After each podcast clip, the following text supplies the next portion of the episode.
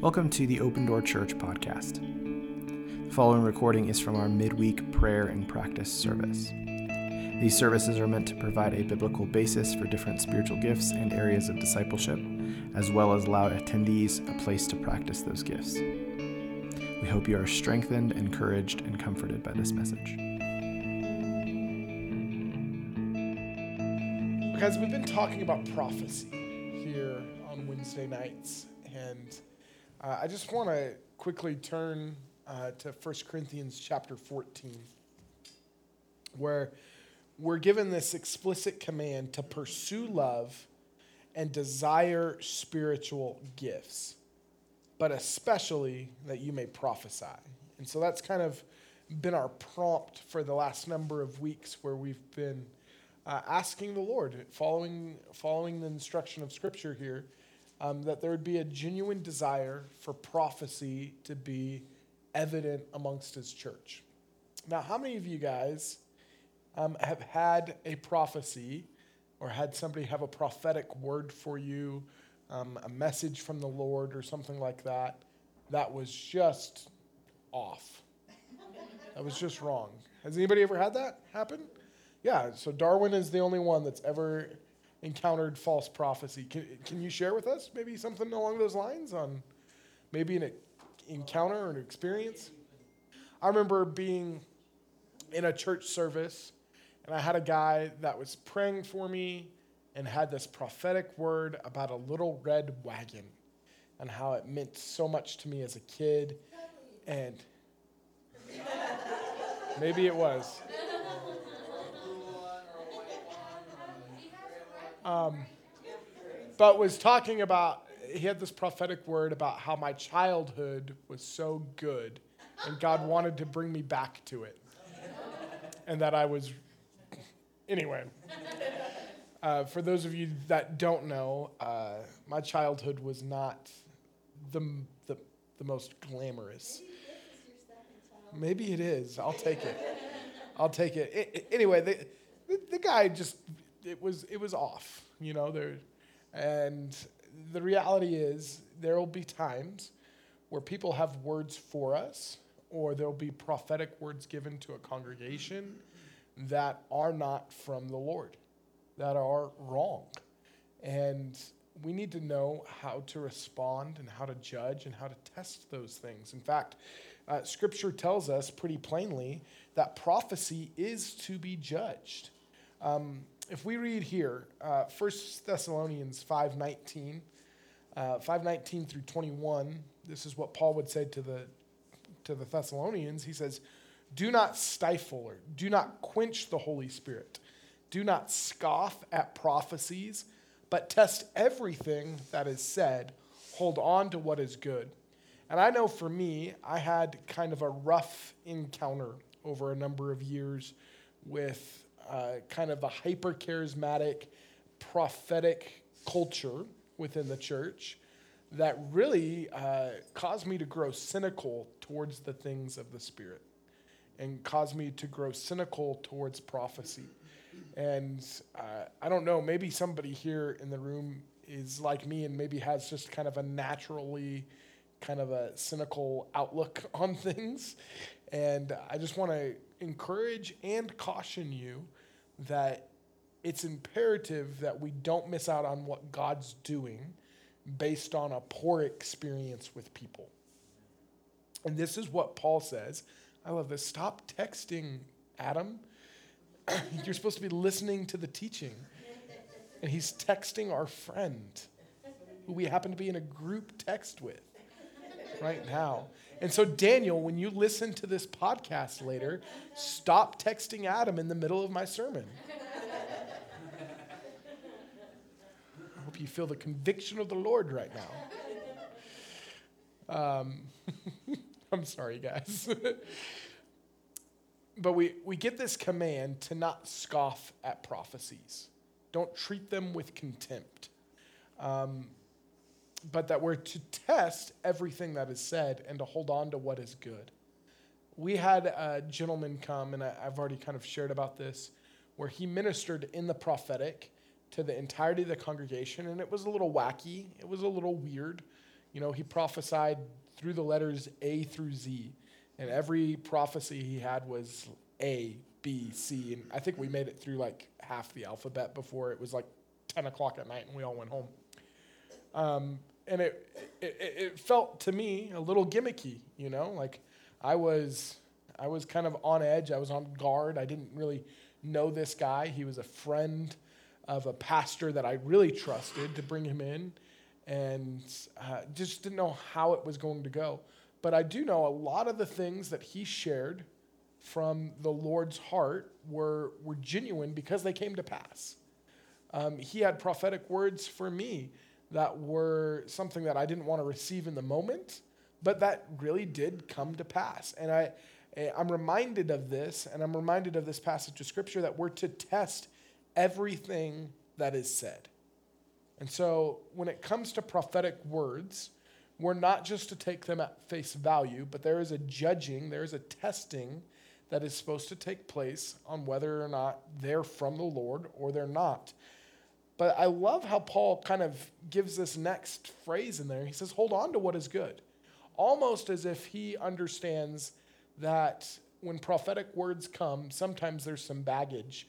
Sometimes there's things that man might add to detract or detour, distract from what God is actually saying.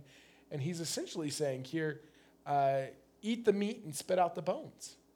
And uh, I want to I want to encourage us to have that mentality when we're receiving in ministry, um, whether it be a prophetic word that somebody's sharing specifically for us, or whether we're sitting under teaching.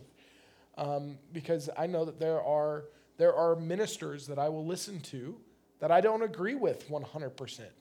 But I can reach a place where understanding that there is good things that I can receive from teaching, maybe even if I don't agree 100% with the pastor or 100% with them theolo- theolo- theologically. You guys get what I'm trying to say. Um, I don't agree with their theology 100%. Um, I, am saying this cautiously because we don't just want to receive from everybody willy nilly, but there is an aspect of bringing good judgment into different situations um, when we're applying it to our lives. And so, it same is true when it comes to prophecy. And I, I love uh, 1 Corinthians 14, which is where we were. And if we jump back there, um, we'll see this command actually given again in verse 29 of chapter 14. He says, Let two or three prophets speak, and let the others judge. And so there is, again, this idea of judging and testing prophecy. And so uh, I kind of had a bunch of different criteria that I was coming up with when it came to how do we test prophecy? How do we judge it? And how do we, how do we receive it well? But I only really want to focus on two things because these two things are consistent 100% of the time and then I'm going to kind of give some maybe some advice on some other things on how we can receive from the Lord. Um, but the first thing I would say is does it edify? Because the gift of prophecy is for the edification of the church. It actually says in 1 Corinthians 14, just verse 3 here, it says, He who prophesies speaks edification and exhortation and comfort to men. And so, if that is not happening, if it's not exhorting, if it's not edifying, and if it's not bringing comfort, then it is not prophecy according to the New Testament. Now, that doesn't mean that it can't be a word of correction. And I think people read this and they say that it always has to be positive 100% of the time. Can I tell you that you can actually find comfort in correction? I mean, that's what that's what David did, right? He said, uh, Let a righteous man's rebuke be like oil upon my head. There is an aspect of correction that can bring comfort. There's an aspect, there's an aspect of correction that can be exhorting and edifying to a person. And so I say this with the caveat that uh, prophecy, yes, has to be edifying but that does not mean that it's exclusive to just nice things. Does that make sense? When we look at the, the prophetic gifting throughout the entirety of the Old Testament, um, it would be silly to think that the prophetic gifting in the New Testament would be completely separated from that. And we see, we see the Old Testament prophets not always speaking pleasant things. In fact, the majority of the time they were unpleasant. And I just want us to be understanding here that the gift of prophecy, um, yes, uh, is edifying, it's exhorting, and it does bring comfort, but that doesn't mean it's wrapped up in just nice things. Does that make sense? And so I'm just curious, and has anybody here received a prophetic word of correction before? Awesome. Do you have examples that you you don't have to share? Could be personal and you may not want to. But do you have an example of that? There's just there's that aspect of um, of testing something is does it fall into the classification of edification? Now there is uh, I, I would be clear, it shouldn't just be berating. It shouldn't be condemning. It shouldn't be just doom and gloom because the ultimate kind of culmination of a word of prophecy is does it help you grow closer to Jesus? Does it help you make look does it help you look more like Jesus? Is it glorifying the Son of God? Right? We understand that the, the, the essence of prophecy, the spirit of prophecy, is the testimony of Jesus. And so uh, I would also put this caveat on there. If the prophetic word is, is highlighting the gifting or the gift holder more than it is the person of Jesus, that should be a red flag for you. But going on, uh, the second thing, and we've kind of talked about this before, but when we're talking explicitly about judging and testing prophecy, we need to ask the question is it scriptural? Because the, the spoken word of God is not going to contradict the written word of God. And so it's important for us, and I think one of the key ways that we learn to identify God's voice. Has anybody ever struggled with thinking uh, of hearing God? Because I know I have. I, I have. We all have. If you if you haven't, you you have.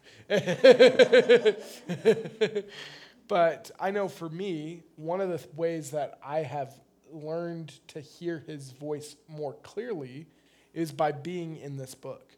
Because understanding how he speaks and how he's spoken helps me identify what he's actively and currently speaking. Does that make sense? And he will never, ever contradict what he's already spoken. And his character will not contradict who he is. He's unchanging. We understand that. And so uh, it's easy for me to know that God isn't going to tell me to go and leave my wife, right? Um, you know, we've had we've heard stories of people that have stood up and said, "God told me that I was supposed to leave my spouse, and I'm going to fulfill that promise." And we can pretty confidently say, "He was like, no, that's not that's not true. That contradicts what he says. That contradicts what he's spoken." And so. Um, just uh, those are my two hard and fast rules when it comes to prophecy on testing prophecy. One, is it edifying? Because that's what Paul will say uh, prophecy is for. If not, it can just be maybe a word of an, a word, but I wouldn't consider it prophetic. And then, secondly, is it scriptural? And does it, does it coincide with the heart of God? So, beyond that, I think some useful criteria that I'm, I'm mentioning, like if, if you could, with an asterisk, uh, because I think there are some caveats to this.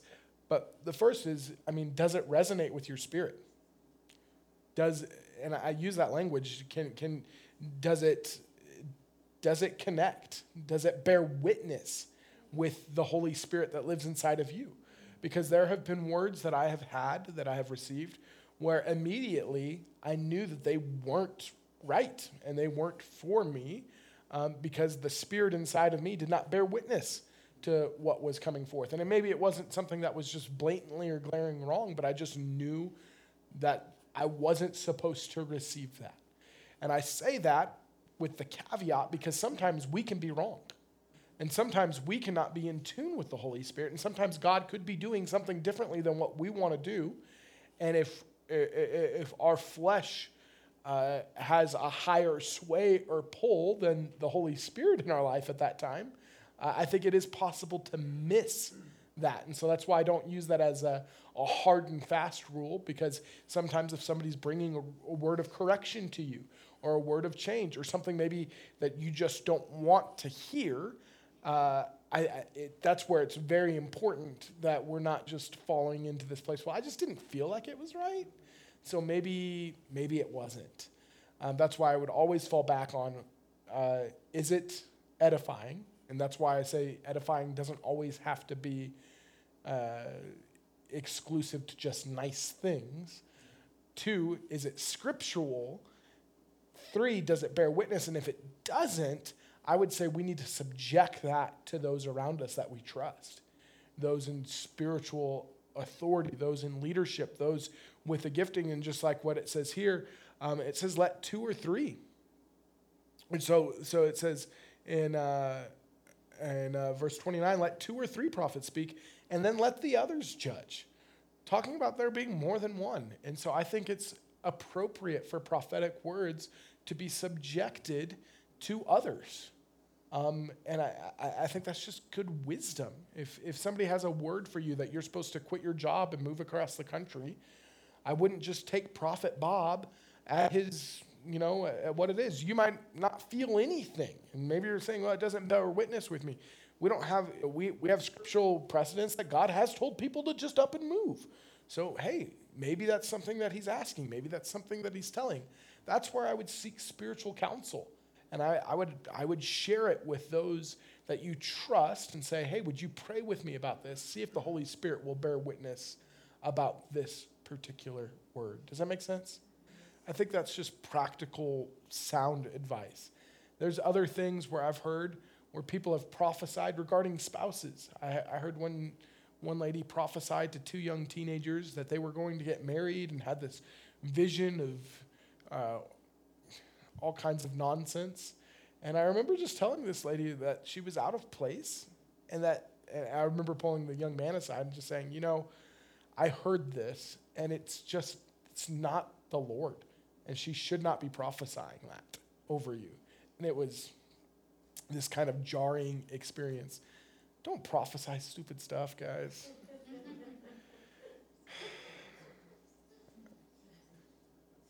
If it's legitimate prophecy, it won't be stupid. Um, no, they broke up a week later. I think they broke up in regards to that, that word, actually, if I'm being honest. But anyway, um, man, I promised that these teachings would be 10 minutes, and it's been 30. And I'm sorry, guys, but I want to pray for one another. Thank you for listening to the Open Door Church podcast. If you want to find more teaching and resources, check us out at opendoorpagosa.com.